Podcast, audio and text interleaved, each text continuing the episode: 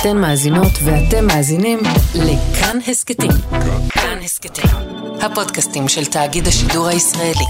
אני לא רוצה שמאויביי תחכמני, שמהחיזבאללה ודומיו, או מאיראן, שמשם תבוא ההתפכחות שלנו לכך שאנחנו עם אחד שצריך להיאבק על קיומו.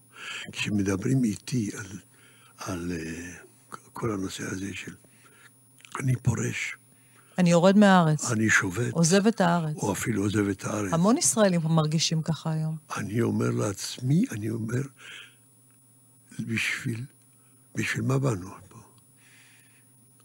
מה חיפשנו פה? את העושר? מהרגע שבאנו פה, ובאנו בתוך מלחמת שחרור, אני באתי הנה כילד עוד לפני מלחמת השחרור.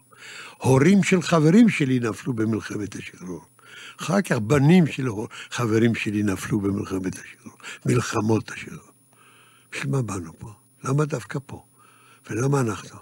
עכשיו זה שאומר, טוב, אז אני, אני שובת, לא יוצא למילואים.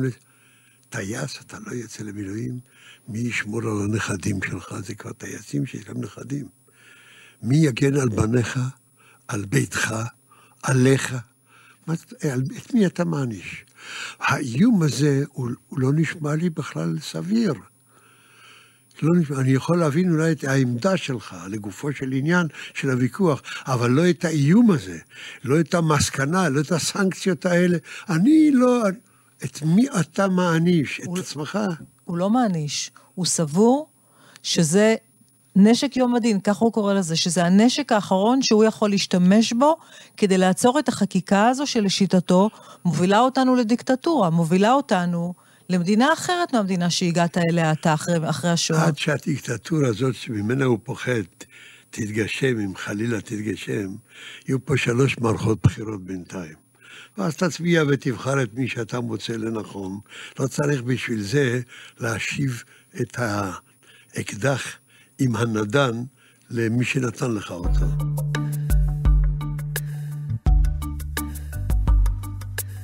שלום לכם, אנחנו נפגשים שוב בהצפת, בפודקאסט שלנו בזמן הזה, שבו אנחנו מתבוננים על סוגיות אקטואליות בישראל בזמן הזה, אבל במשקפיים של העבר. נסמכים על המקורות ההיסטוריים שלנו, על התנ"ך, על uh, ספרות הזוהר, על ספרות חז"ל.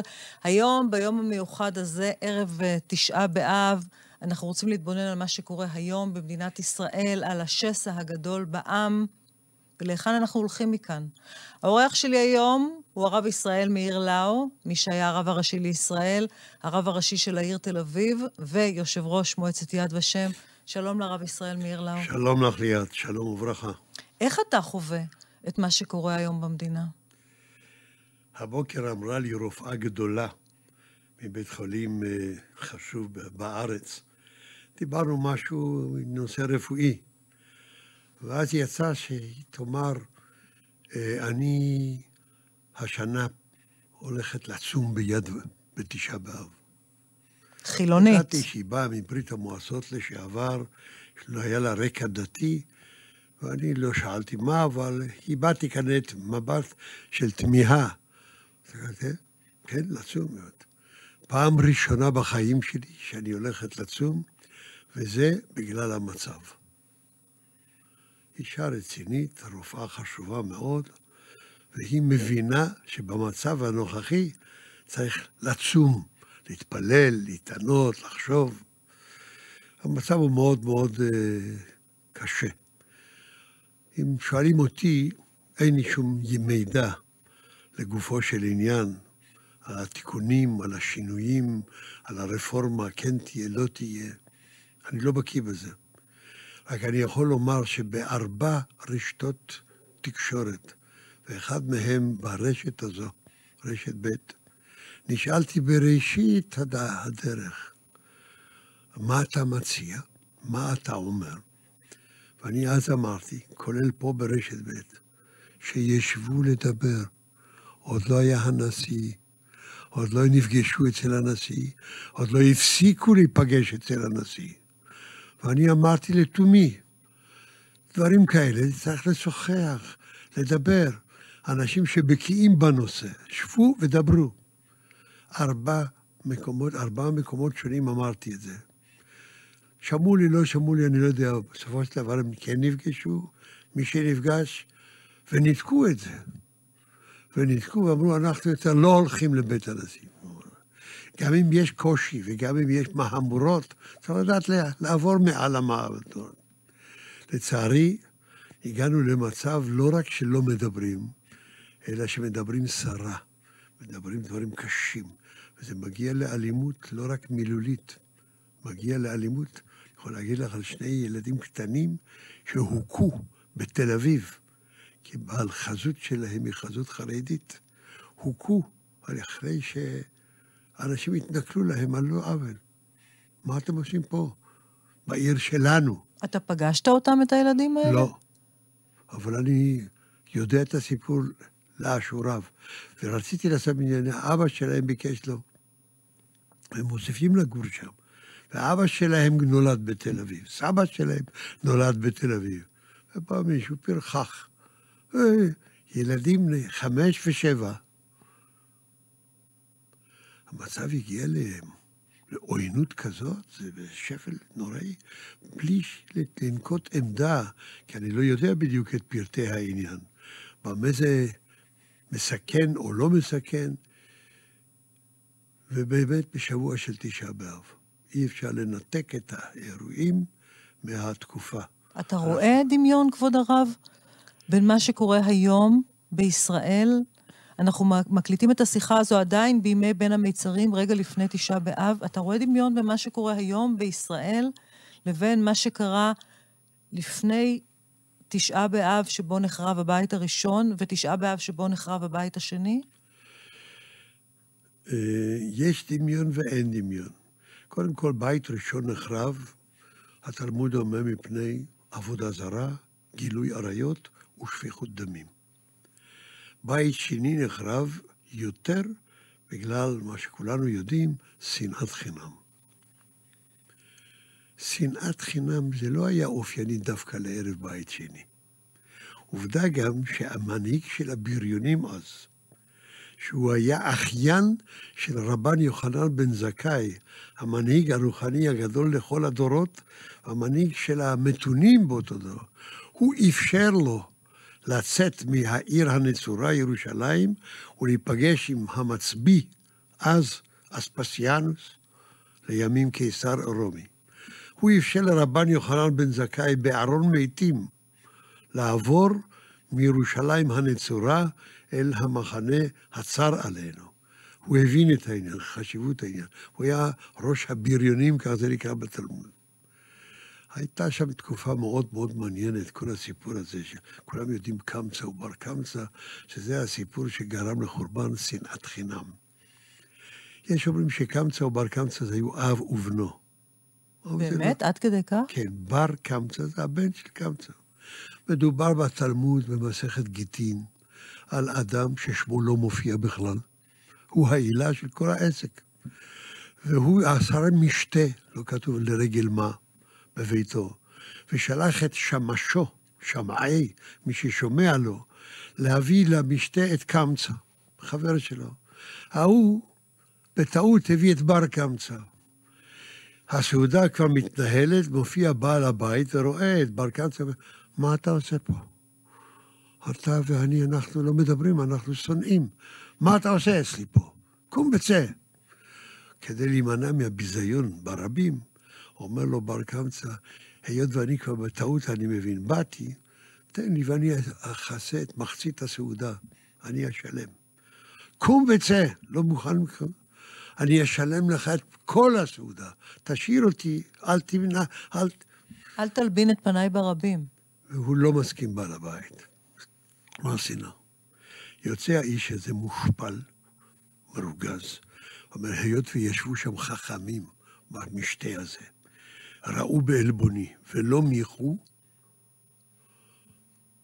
אני אתנקם בהם. מה יהיה אתנקם? הוא הגיע לקיסר רומי ואמר לו, מרדו בך יהודאי. אני כיהודי, ירושלמי, מודיע לך, היהודים מרדו. כמה שהוא היה שונא ישראל, הוא אומר לו, אבל מי אומר לך? יש לך הוכחה? מה פתאום אתה אומר את זה? ואתה יודע, יש קורבן שהקיסר תמיד מביא לבית המקדש בירושלים, ומקבלים את זה, זה קורבן לשלום הקיסר, זה מופיע בהיסטוריה. תביא באמצעותי קורבן אליהם, ותראה אם הם יקריבו. אם לא יקריבו, זו סטירת לחי לקיסר. וכך היה. הקיסר נותן בידו כבש, בדרך אל ירושלים הוא מטיל מום בכבש. מום שבחוץ לא כל אחד מבין שזה מום. דוקין בעין, ניב בשפתיים, אבל מום שפוסל את השה מהקרבה על המזבח. הביאו אותו לבית המקדש, מיד הכוהנים ראו שזה פסול. אבל רצו להקריב את זה למען שלום הקיסר, לא להסתבך, בפנים משורת הדין. אמר להם רבי זכריה בן אבקולס, זה ייצור תקדים. יאמרו בעלי מומין קרבים למזבח. מה זה, אתם רפורמים? אז אמרו, טוב, אנחנו נצטרך להרוג את בר קמצא, כי הוא יש לו דין של רודף. הוא ילך עכשיו להלשין שאנחנו דחינו את קורבן הקיסר, וזה יביא למה שבסופו של דבר באמת הביא. יש לו דין רודף. אומר רב קול, זכריה בן אבקולס, יאמרו מטיל מום בקודשים ייהרג, זה ייצור תקדים. אתם כאלה נטורי קרתא? כאלה שונאי אדם? לא הקריבו את הקורבן ולא הרגו את בר קמצא, הוא הלך והלשין והתחיל המר... המרוץ לחורבן ירושלים. חמי היה רבה הראשי של תל אביב לפניי, הרב יצחק ידידיה פרנקל זצ"ל. הוא אמר, כתוב שמה, אמר רבי יוחנן, ענוותנותו של זכריה בן אבקולס החריבה את ביתנו, שרפה את מקדשנו. ענוותנותו. הוא העמיד את עצמו מול כל החכמים. הם אמרו להקריב את הקורבן בעל המום, הוא אמר, לא, מה יגידו? נהרוג את בר קמצא, מה יגידו? אז בגלל זה נקרא ענוותנותו. שתלטנותו שזה היה. אמר הרב פרנקל, ענוותנותו, שלא במקומה. יש לפעמים ענווה לא במקום הנכון. מדוע? הוא לא אמר מותר או אסור. הוא לא קבע הלכה, הוא רק אמר יאמרו, מה יגידו? יאמרו בעלי מומין קרבי לגבי מדינה. יאמרו בעל מטיל מום בקודשים יהרג. זאת אומרת, את דעתו שלו הוא לא השמיע, הוא לא אמר כלום. אין לו דעה משלו, רק מה יגידו, מה יגידו, מה יגידו. וזה החריב את ביתנו. מוסר השכל גם להיום. מה יגידו ומה יגידו. למדת את הסוגיה, בחנת אותה לעומק, דנת עם אנשים הנוגעים בדבר, ניסינו לבדוק מה קורה פה. אני למשל, עד עכשיו, לא יודע בדיוק על מה כל התיקונים האלה שמדברים עליהם, או הקלקולים, כל אחד לפי ראות עיניו, לא למדתי את זה. לפח, לפחות אני לא מביע דעה לגופו של עניין. זה נקרא ענוותנותו, זו ענווה שלא במקום. זה דבר שפל, וזה החריב את ביתנו ושרפה את היכלנו. זה אומר רבי יוחנן, העורך של התלמוד הירושלמי. חשוב מאוד. כלומר, בעצם, אם אני מבינה נכון את, את, את ההשלכה של מה שאתה עושה למה שהיה אז להיום, אתה אומר, יותר מדי אנשים מדברים בלי להבין בעצם מה זה החקיקה הזאת, בלי להבין את ההשלכות שלה לכאן או לכאן. וכשאתה אומר לי מה יגידו, אני מנסה לחשוב אם יש פוליטיקאי משני הצדדים, שהפרשנות של מה יגידו זה בוא נדבר על הבייס שלי. בואו נדבר על הבוחרים שלי הרבה יותר מאשר לשקול את הדברים לגופם. עושים שיקולים פוליטיים במקום לשקול את הדברים לגופם? כן. שיקולים או פוליטיים או אנוכיים. אנוכיים? או מה יגידו, כן, איך אני אראה, איך אני אשתקף, איך יסתכלו עליי, מה יגידו עליי. עזוב אותך מה יגידו, יגידו, לגופו של עניין, יש לך מה לומר, אמור. הרב לאו, אבל למה, למה אנחנו לא מצליחים לעשות את זה? מה קרה לנו כאן בישראל? בית ראשון עמד 410 שנים. נכון. בית, בית שני. שני 420 שנה. כתית למאור. כתית זה כ"ת וי"ת. כ"ת זה 420, י"ת זה 410. למאור. המנורה בבית המקדש דלקה בשנות כתית למאור, 200, 410 ו-420. גדול יהיה כבוד הבית הזה, האחרון מן הראשון, בעשר שנים יותר גדול. אז היו מאות שנים, וזה נחרב, אז באמת הגמרא בבית מפני מה נחרב? אז פה היו שלוש העבירות החמורות, אלה שעליהם נאמר ייהרג ואל יעבור, והם יעברו על כל השלוש. והבית האחרון באמת, שנאת חינם. והיום? אני לא יודע אם להגדיר את זה היום שנאת חינם. לא, אבל אתה מגדיר את זה, אני אשאל אותך את זה אחרת, כבוד הרב. יש לך תחושה שיש להרבה מאוד ישראלים שאנחנו על סף חורבן? לא. אנחנו לא על סף חורבן בית שלישי? לא, לא. אני עונה על השאלה הזאת שלך לא בכאב, אלא בחיוך. עברנו זמנים קשים בהרבה מהיום. כאן בישראל? כאן בישראל.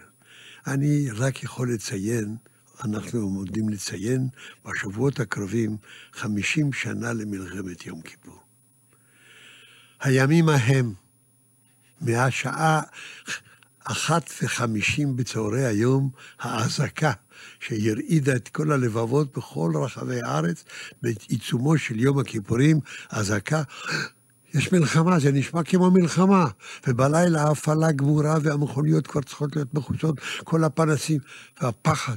ואז השמועות הראשונות, לא מתגלגלות שמועות נכונות, כן מתגלגלות. והקורבנות, אלפי קורבנות, למעלה משלושת אלפים איש, בתוך שמונה עשר יום. איך אנחנו הרגשנו? היו בטוחים שזה סוף המדינה, סוף העולם. ויש אומרים שדיין אמר, בית, חורבן בית שלישי. אני שמעתי מאחי, נפתלי ז"ל, שעבד במחיצתו, שהוא לא אמר אף פעם את המשפט הזה, אבל לא משנה, הוא אמר, אחרים חשבו, חורבן בית שלישי. זה לא היה חורבן בית שלישי. תוך שמונה עשר יום, תראי מה קרה. חזית גם בסוריה וגם במצרים. יש עוד מדינה גדולה מאיתנו, שסיימה מלחמה ב-18 יום, ארצות הברית, בווייטנאם, בקוריאה, בלאוס, בקמבודיה, באפגניסטן, 18 יום, צרפת באלג'יר, רוסיה באוקראינה, 18 יום. אין עוד אומה כמו עם ישראל הזה, הקטן יחסית, שבתוך 18 יום עבר מדפנסיבה לאופנסיבה. מחורבן של כל, המ... כל המתחים שהיו על, על שפת התעלה. ואנחנו עברנו את התעלה והגענו למצרים, ואם לא קיסינג'ר שבא לעשות פה ניסיון לשלום, לא היינו עוצרים ב-101 קילומטר מקהיר ו-34 קילומטר מדמשק, היינו הולכים הלאה כי לא היה מי שיעצור בעדנו, לא היה מה שיעצור. מי היה מאמין? וזה עוד לא עברו 50 שנה, זה הדור שלנו. פנקס המילים שאני נושא איתי תמיד בחובי בכוונה. באמת, עד היום? רבנים, בטח. אז פנקס מילואים מדבר על 25 שנים ושלושה חודשים. ואני את התעודת פטור משירות הביטחון... רוצה שאני אראה? בבקשה. ואתה שומר איתך את תעודת הפטור משירות ביטחון עד היום? מה? את התעודה הזאת אתה נושא איתך בכיס כל הזמן? אני נושא איתי כל השנים. תודה. כמה? כמה שאפשר להראות את זה למצלמה. הנה, תעודת פטור משירות ביטחון של הרב לאו. בהחלט, על פי חוק. וואו, זה מ-1986, התשמ"ב, התעודה הזו. כבוד הרב, אני שואלת אותך שוב, אתה, אתה לא מוטרד מזה שהיהודים שוב ושוב ושוב ושוב ושוב חוזרים על אותן טעויות? יש איזושהי תחושה שיש לנו משהו ב-DNA, שאנחנו מקבלים ממלכה, ואנחנו לא מצליחים להחזיק אותה, אנחנו לא מצליחים להחזיק אותה לאורך זמן. כן, זה, זה באופי שלנו מונח. אני לא צריך ללכת הרבה, הרבה יותר רחוק מאשר ספר התנ"ך שפתוח לפנייך. יצאנו ממצרים, ריבונו של עולם, תודה. משה רבנו, כל הכבוד לך. כעבור יום, יומיים, מה עשית לנו? להוציא לנו ממצרים, אנחנו, מה, אתה רוצה שנמות פה במדבר? מה, זה האובייקט, זה מה שאתה מציע לנו למות. מי אמר למות במדבר? הוצאתי אתכם אחרי דם צפרדע וקינים והרוב ועשר מכות. הוצאתי אתכם ממצרים, מהים סוף, וראיתם מה שקרה, וירא ישראל את היד הגדולה שעשה השם, וייראו העם את השם, ויאמינו בה השם ובמשה עבדו, ופתאום, מה עשית לנו? מה, ניתנה ראש ונשובה מצרימה, הם אמרו. אז זה כנראה אצלנו באופי. תמיד המרדנות הזאת, תמיד האיפכא מסתבר הזה, תמיד צריך להיות בזה. עשית ניסים ונפלאות כאלה שלא היו מעולם, שלא מובן. מן יורד משמיים לפתח האוהל, כל אחד מקבל את המנה שלו, יום שישי לחם משנה, כדי בשבת לא מלקטים. ורואים את כל הניסים האלה, ומן הסלע יוצאים מים, ותשת העדה ובעירם עם בעלי החיים, כולם אף אחד לא מוזנח, ורוצים כל הזמן לחזור מזה, כל הזמן מאיימים על משה, אנחנו נחזור. לאן? למה? לעבדות, לשפל, לגזירה של כל הבן הילוד, היאורה תשליכוהו. שצריך את הנס של תיבת הגומה, שבת פרעה בדיוק היא, תבוא ותראה את הילד. ותפתח ותראו את הילד, והנה נער בוכה, ותחמול עליו, היא המצריה בת הפרעה, הבת של, הר... של הרוצח הראשי. ותחמול עליו ותאמר מילדי העברים זה. הוא בוכה כמו ילד יהודי, לא שומעים אותו בוכה. ותראהו ואיננה בוכה. היא רואה אותו מתעוות בכאב, היא לא שומעת קול של בכי. זה מילדי העברים. לימדו אותם, את הילדים שלהם, לא להשמיע קול, שהנוגס האמיתי לא ישמע שהילד היהודי פה. נולד פה. למצב כזה רצינו לחזור, ואיימנו כל הזמן משה, ואנחנו קוראים את זה בפרשת השבוע, עם הטעמים, טעמי המקרא, מה הם אמרו, מה הוא ענה, ושוכחים שזה המקור שלנו. מפה אנחנו גדלנו, מפה צמחנו, ומפה הגענו לארץ הזו. ארץ ישראל שניתנה לנו. וגם פה היו לנו סיפורים, מלחמות, ספר יהושע על כ"ד פרקיו, לא ספר פשוט, לא צריך להגיע עד לפילגש בגבעה כדי לראות את הבעיות ואת המאמצים. את... מה לעשות? אנחנו עם שלא הולך תמיד בתלם. אנחנו עם שיש לו בחירה חופשית, אבל הוא לעיתים קרובות מנצל אותה לא לטובה. ואנחנו היום במצב כזה שאני לא רואה את עצמנו יורדים, לדאבון ליבי, לפני כל המלחמות ובלעדיהן. ירדו כמיליון ישראלים מפה לארצות הברית של אמריקה מאז קום המדינה. כמיליון. אתם יודעים דבר כזה? מה קרה? בלי שום איומים של קרבות, ולא רפורמה ולא דיקטטורה. מישהו דיבר על דיקטטורה? לא. אז איך זה שיש כמיליון יהודים ברחבי ארצות הברית של אמריקה? אתם מבינים את זה? לא. מצדיקים את זה? לא. אבל חיים עם זה. לקחת את הדברים במידתיות ופרופורציה נכונה. בסבירות. צריך לקחת אותם בסבירות. סבירות, אני בעד סבירות. אתה בעד סבירות? בטח, אבל לא מה שכל אחד חושב שזה סבירות. אבל כבוד הרב, אמרת בביטחון שלם שיעבור הרבה מאוד זמן עד שתהיה פה דיקטטורה. אתה סבור שלא תהיה דיקטטורה במדינת ישראל? אני בטוח שלא תהיה. העם היהודי לא סובל, כי סבל כבר מספיק מדיקטטורה מימי פרעה. מימי פרעה שכרגע הזכרתי, עד היום הזה אנחנו יודעים מהו קורבנה של דיקטטורה, לאן זה מוביל. אנחנו לא בנויים למשטר של דיקטטורה. אנחנו לא נוכל לסבול את זה אפילו שעה אחת. לא תהיה דיקטטורה. לא יכול להיות. אנחנו עם שבסופו של דבר שואף להיות בן חורין. תסתכלי, אני בליל הסדר יושב בבאחה שמונה, או בכנף ארבע, או בבאחה 27. בסיסים של חיל האוויר. של חיל האוויר כולל, ועורך שם את הסדרים של פסח. 1,250 משתתפים, כולל הילדים של הטייסים שגרים שם בבסיס. ועל מה מדברים? אתה, אתה בני חורין, בני חורין. אתה, אתה בני חורין. ואיזה שמחה, ואיזה סיפוק. עכשיו, עכשיו, פעם היינו, עבדים היינו, ועתה אתה בני חורין. אנחנו עם ששואף חירות, צמא לחירות, סבל מספיק מעול השיעבוד בכל הגלויות, בכל התקופות, ואנחנו לא נסבול שעוד מתוכנו יצא איזשהו כוח מדכא, משפיל. לא ניתן. אתה לא רואה כוח כזה בהנהגה היום? כוח מדכא, כוח משפיל, כוח ששורף את האסמים. אתה לא רואה כוח כזה בהנהגה? לא. אני מסתכל על הפנים של הח"כים והשרים עם כל הדיבורים. דיבורים ברמה, אבל למעשה בתכלית כולם רוצים לחיות. אבל הנה, הם מחוקקים חוקים שמחצית מהעם לא רוצה אותם, מחצית מהעם סבור שזה סופה של מדינת ישראל. קודם כל זו כנסת, זה הצבעה, אבל מה, מה החוקים האלה? זה, זה דיקטטורה עדיין? אני לא יודע, אני לא רוצה להגיד, להגיד דעה, אני לא בעד או נגד מפלגה זו או אחרת, או הצעה של שר זו או אחרת, אני לא מכיר. אבל אני רוצה לשאול אותך, עם העובדה, אתה יודע, אמר לי משהו מעניין מאוד, האחיין שלך, הרב בני לאו, הזכרת כאן את, אה, את אבא שלו, את נפתלי אחיך, זיכרונו לברכה, ואמר הרב בני לאו, אמר לי משפט מאוד מאוד, מאוד מאוד יפה וחכם, שהוא בדיוק רלוונטי בימים האלה. בבית אין מנצחים.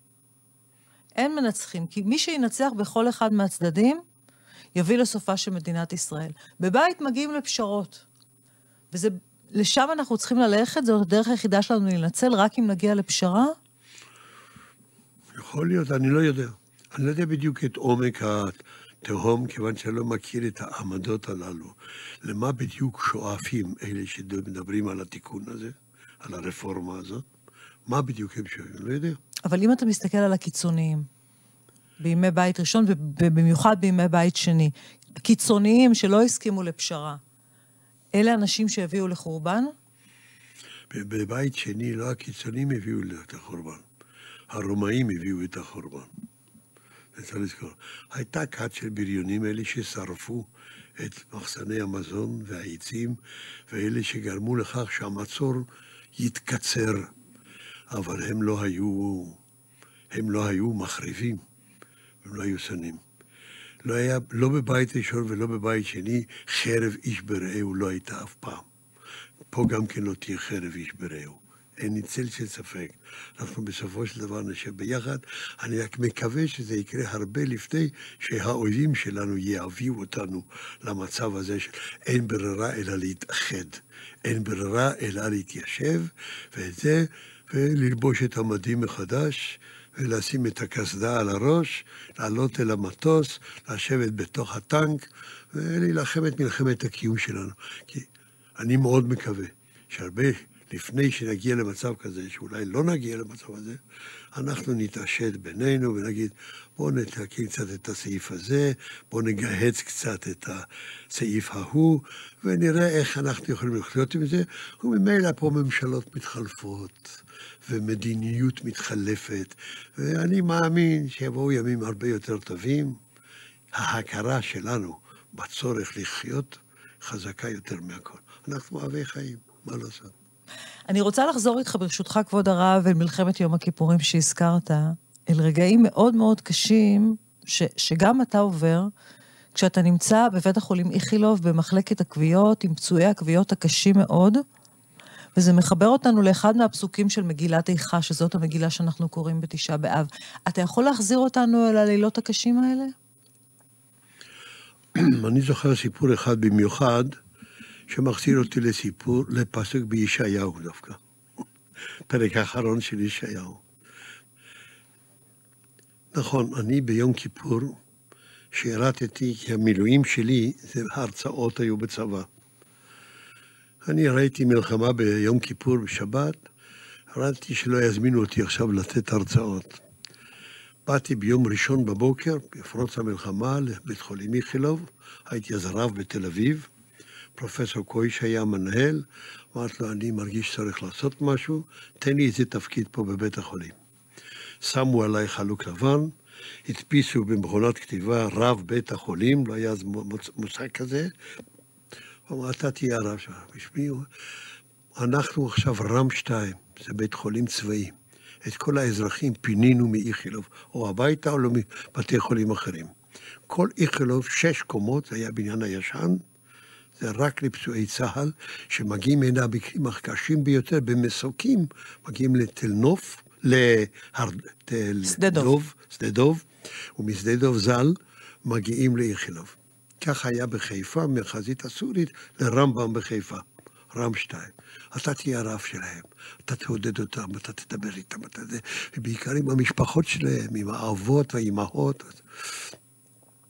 הכרתי את 475 פצועי צה"ל הקשים שהובאו לאיכילוב. חלק מהם לצערי לא חיים איתנו.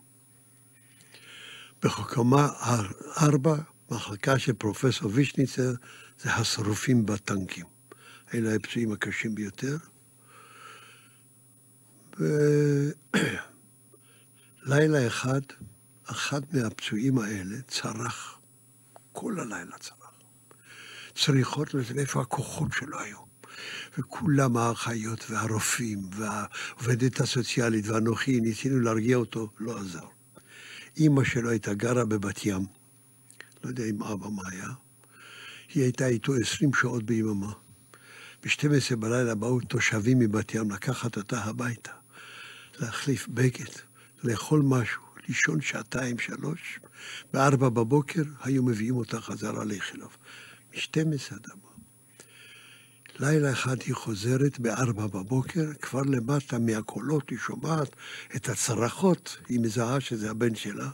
לא חיכתה לשתי המעליות שהיו אז, עלתה בקפיצה את המדרגות, התיישבה ליד הבן, התחילה ללטף אותו ולהרגיע אותו, תנוח, חמודי, שתישאר קצת. מחר אתה צריך לעבור ניתוח. אתה לא נותן לחברים שלך בחדר לישון, היו ארבעה בחדר. אתה מפריע להם לנוח, הם לא יוכלו לעבור את הניתוח. תנוח, תירגע, והיא מלטפת אותו ומדברת אליו, ולאט לאט הוא נרגע, נרגע ונרדם. ואז כולנו את מלא אמרנו, מה, מה, מה, מה היה פה? איך הצלחת? היא ידעה, אימא, שמעל לברך שמאל שלו, היה סנטימטר מרובע של אור שלא עלה באש, שנשאר טבעי, משום מה. אולי סנטימטר, מעל הרגל שמאל, ברך שמאל. ואת המקום הזה היא ליטפה, ואת זה הוא הרגיש. הוא הרגיש את המגע המלטף של אימא ואת המילים שלה. זה נרגע. באתי הביתה בחמש לפנות בוקר, אמרתי לרעייתי, חיית? עכשיו הבנתי פסוק בישעיהו. הקדוש ברוך הוא אומר בפי הנביא, כאיש, כמו אדם, אשר עמו תנחמנו, כן אנוכי אנחמכם, ובירושלים תנוחמו. זו הפטרה שקוראים אותה פעמיים בשנה, שבת ראש חודש. למה עמו תנחמנו? איפה אבא? כאיש אשר עמו תנחמנו. הלילה הבנתי וראיתי. אני עד לזה. והקדוש ברוך הוא, שיודע צפונות כל חי, הוא לקח לעצמו דוגמה, אני, ריבונו של עולם, כמו איש אשר אמו תנחמנו. לאימא, כושר הניחום שלה, אין דומה לו. בירושלים תנוחמו. אנחנו אומרים את זה דווקא ערב, מדברים ערב תשעה באב, נזכר בפסוק הזה, שהוא האיר את עיניי, ואני כל פעם שקוראים את ההפטרה, אני כמובן נזכר באיכילוב, בקומה ארבע אצל פרופסור וישניצר, איך האימא הזאת מצאה את הסנטימטר מעל לברך שמאל, ואת זה היא ליטפה, ואת זה הוא הרגיש, ונרגע. אנחנו זקוקים ליד מנחמת וליד מלטפת ולחיבוק חברים. צריך להתחבק. באמת, מכל הדיבורים ומכל הצעקות, אין לנו ברירה אחרת, כי גם אין לנו ארץ אחרת, ואין לנו שום עתיד בשום מקום אחר, זולת המקום הזה. כשורד שואה, כמי שהגיע לארץ בן שש, שמונה. בן שמונה, כילד צעיר שהגיע אחרי המחנות, אתה יכול להבין איך 75 שנה אחרי שהקמנו כאן מדינה, ועוד קצת, 78-79 שנים אחרי סוף מלחמת העולם השנייה, אנחנו כאילו כבר שכחנו הכל.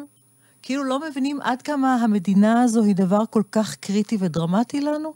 הרי דברים כאלה, כמו שקורים היום, לא היו יכולים לקרות בשנים הראשונות של הקמת המדינה. כאילו שכחנו הכל, לא? אני לא אשכח אותי עומד ונואם בכנס הראשון של יד, של... מצעד החיים? מצעד החיים. היינו שלושה על הבימה, על. הבימה הייתה הבונקר המופצץ באושוויץ. עמד שם אלי ויזל, ששוחרר איתי יחד בבוכנוולד, ועמד שם שגריר ישראל באו"ם, שדיבר אל אלה שמדברים אנגלית, בנימין נתניהו. ואני הייתי זה שצריך לדבר בעברית, באנגלית וביידיש, כי היו גם כמה ניצולים. וחברי כנסת היו שבעה ניצולי שואה, היום אין אף אחד. ואמרתי להם, אני רואה תמונות של הטטואנה, שתסלח לי שאני מזכיר את שמה, אבל בת של יוסי שריד, עם כל החברות שלה מהתיכון, שהיו שם בוגרות כיתה י"א כמעט. אני מתחיל לומר איזה קטע של כל מלא רחמים עוד בנהיגה, והן קוראות את הכפיות שהיו על הכתפיים ומכסות את הראש. פגשתי אותה אחרי הצהריים בארבע בקרקו, ואני אומר לה, בשביל מה, מה זה היה? אתה התפללת. ואנחנו יודעות שכשמתפללים צריך לכסות את הראש. אמרתי, אתם שואלים אותי בשביל מה מצד החיים? שהישראלים יחזרו יותר יהודים, ושהיהודים יחזרו יותר ישראלים. יש רגעים כאלה. אבל במשך שנות החיים, מי שלא עבר שום חוויה מהסוג הזה, הוא נשאר בדלת אמות שלו. לצערי, הוא לא רואה את הרקע, אין לו את הרקע, לא של השואה וגם לא של התקומה. הוא מקבל את זה כדבר מובן מאליו. אי אפשר, עם בדור כזה, שלא עבר לא שואה ולא תקומה,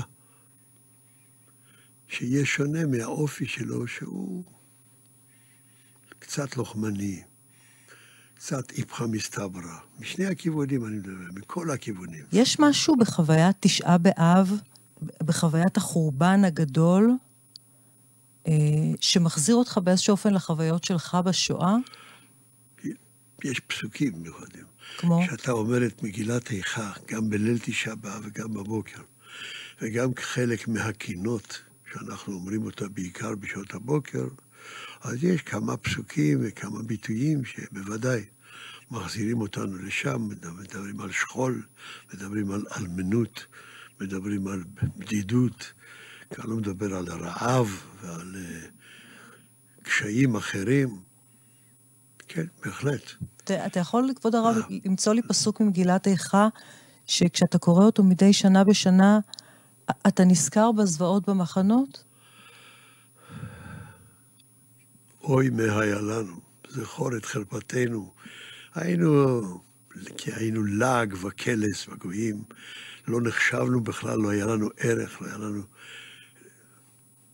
לא היינו אדם בעל זכות קיום. לא, לא הייתה לנו זכות קיום. היינו קורבנות מובלים לטבח ועל לא עוול ולא הצדקה, חוסר אונים והבדידות והרעב. והכפור, כפור. אה, היו כמה וכמה תופעות כאלה, זה מדובר על תקופה של שש שנים, מגיל שנתיים. ולוקחים את אבא שלך, ואחר כך את אימא שלך, ובאמצע אח שלך, בן 13, ואני לא מדבר על שכנים וחברים. ברור שכל זה חוזר וצף, ולכן אני אולי אופטימי כזה. כי אני מסתכל על מה שהיה, הוא מסתכל היום על מה שהווה, ואני רואה עם מי אני מוקף, המשפחה, והחברים, והשכנים. חושבים כמוני, לא חושבים כמוני, חושבים הפוך ממני, אז מה? אבל אנחנו כולנו אחים. בני איש אחד אנחנו. כולנו בני איש אחד אנחנו. אבל יש אצלנו כאלה שמכרו את יוסף. על מה? על חלומות. על דיבורים, במקום לתת לו משכנתה או לתת לו סירת לחם, להגיד נו נו נו. מכרו אותו לעבד עולם, וזה כבר היה אז, זה קרוב לארבעת אלפים שנה, מה לעשות? נו, אז בגלל זה חדלנו להיות עם. יוסף היה המשביר, הציל אותנו מחרפת רעב, יחד עם כל מצרים, את העולם. נהיינו עם והתגבשנו במצרים, שישה בכרס אחד נולדו. והייתה פריה ורבייה בלתי רגילים במצרים, ויצאנו משם, ולחמנו מול 31 מלכים, וירשנו את ארץ ישראל, ועד היום אנחנו כמהים אליה, על מה נוותר עליה? בגלל שמישהו אמר משהו, הוא עשה משהו, אז אני אעזוב את הבית שלי? הוא יגרש אותי מביתי, מהמולדת שלי? לא בא בחשבון. היו רגעים אה, במחנות, היית ילד צעיר. אני זוכרת ששמעתי אותך פעם מספר שאתה לא חגגת את פסח כי לא ידעת בכלל מה זה פסח. אבל תשעה באב, שזה יום אסון כבד בתולדות היהדות. אתה זוכר איזשהו ציון שלו במחנות? לא. דיברו איתך? מתי בעצם בפעם הראשונה אתה נתקל במושג הזה של תשעה באב, של י"ז בתמוז, של ימי בין המיצרים? רק בארץ. רק בארץ. רק אחרי זה. לא ידעתי מילה עברית. לא ידעתי מילה עברית. כשהמדריך של עליית הנוער בספינה שהביאה אותנו ארצה, צעק כל הזמן, שקט, שקט, שקט. שאלתי את נפתלי, אחי, למה הביאו לנו מדריך מהונגריה שלא יודע פולנית כמונו? שקט, הייתי בטוח שהוא מדבר הונגרית, שקט, מילאל. את המילה שקט לא הכרתי. שלום כבר למדתי את המילה. לא ידעתי כלום, אז על תשעה באב ודאי שלא ידעתי, רק פה, בארץ. הכל התחיל פה אצלי. באתי לארץ בחודש אב, באמת, בזין באב. באמת? כן, בדיוק זה יום השנה שהגעתי. זין באב. יומיים הגענו ארצה באונייה, אונייה, ספינה איטלקית בשם מטרוע, הביאה אותנו, לא היה לה כוח להביא מטולוז עד לחיפה. מטולוז הגענו לגנואה, בגנואה החליפו לנו ספינה. מגנואה הגענו לחיפה בזין באב. תשעה באב בארץ עוד לא הבנתי שום דבר, לא ידעתי מילה עברית, אז uh, אחי עוד לא הסביר לי את תשעה באב. בקושי הוא הסביר לי על שבת, על לאט לאט. כעבור חודש כבר הייתי בארץ, בקריית מוצקין, אצל דוד ודודה, למדתי בבית ספר מזרחי, אז קראו לזה ממלכתי דתי בקריית שמואל, ואז בחודש תשרי כבר ידעתי על החגים ועל זה, כעבור חודש, וגם ידעתי קצת עברית. זה הסיפור. נחתת פה. אז אני רוצה לשאול אותך עוד שתי שאלות לסיום, כבוד הרב. אחת, אמ, יש לך משהו לומר לכל אותם אה, אנשים שצופים בנו כעת או מאזינים בנו, לנו כעת, שאומרים, אנחנו הולכים למדינת הלכה, ואני לא רוצה שתהיה פה מדינת הלכה? אני רוצה להמשיך להיות אדם שיכול להיות אדם חילוני גם במדינה יהודית? אני יכול להבטיח לו שהוא יישאר ביהודי, במדינת היהודים, ואורח חייו יהיה כפי שהוא יבחר, בשביל זה ניתנה לנו הבחירה. יש לנו בחירה, הנה אנוכי נותן לפניך את החיים ואת המוות, את הטוב ואת הרע. התורה ממליצה, ובחרת בחיים למען תחיה אתה וזרעך. אז אני לא אסביר לו עכשיו כמה זה חשוב. אה, החיים של תורת חיים ומצוות, אבל פה לא תהיה מדינת הלכה, אבל לפחות לא עד ביאת המשיח, שיירגע. אני רוצה לסיים את השיחה איתך, מבקשת לסיים את השיחה איתך בדברים נהדרים ששמעתי אותך אומר בפסח, שמתייחסים למעמד הר סיני ולפיוט דיינו מתוך ההגדה של אה. פסח. דיברנו, דיברת בעצם על, על מה באמת חשוב ומייחד אותנו כעם. אתה יכול לחזור על ההסבר הנהדר הזה, הרב? לא, במשפט אחד. זה הפייטן אומר, אה, אילו קרבנו לפני הר סיני, ולא נתן לנו את התורה, דיינו. אם היינו מתקרבים לפני הר סיני בלי לקבל את התורה, אז מה דיינו? מה זה נתן להתקרב להר סיני? עוד מדבר, עוד הר. מה? קרבנו. שם היינו כולנו בלב אחד, כאיש אחד, כשכולנו הכרזנו, נעשה ונשמע. כל אשר דיבר השם היינו, כל העם יחדיו, ויאמרו, כל אשר דיבר השם נעשה ונשמע. מה שהיה שם היה קירוב לבבות נפלא. לכן אומר הפייטן, אילו קרבנו לפני הר סיני, עוד לא נתן לנו את התורה, דיינו, זה עצמו ראוי לשבח. על זה אני מברך על הקרבנו לפני הר סיני. על אחת כמה וכמה צריך לקרוא את ההמשך, שקרבנו לפני הר סיני, ונתן לנו את התורה, והכניסנו לארץ ישראל, ובנה לנו את בית הבחירה לכפר על כל עוונותינו, דיינו. אבל מה שחשוב, אתה אומר, כבוד הרב, זה בעיקר הקרבה ושנהיה מאוחדים. ודאי, אחרת אין למי לתת את התורה. רק אחרי שכולם יחדיו הכריזו נעשה ונשמע, יש טעם לעניין, יש טעם לחיים. אני מאוד מודה לך, הרב ישראל מאיר לאו. ברוכה תהיי. שבת שלום. ושיהיה תשעה באב, כמו שאמר הנביא זכריה, צום החמישי. זה? חודש אב. יהיו למועדים ולימים טובים, והאמת והשלום אהבו. זה הפסוק של הנביא הושע.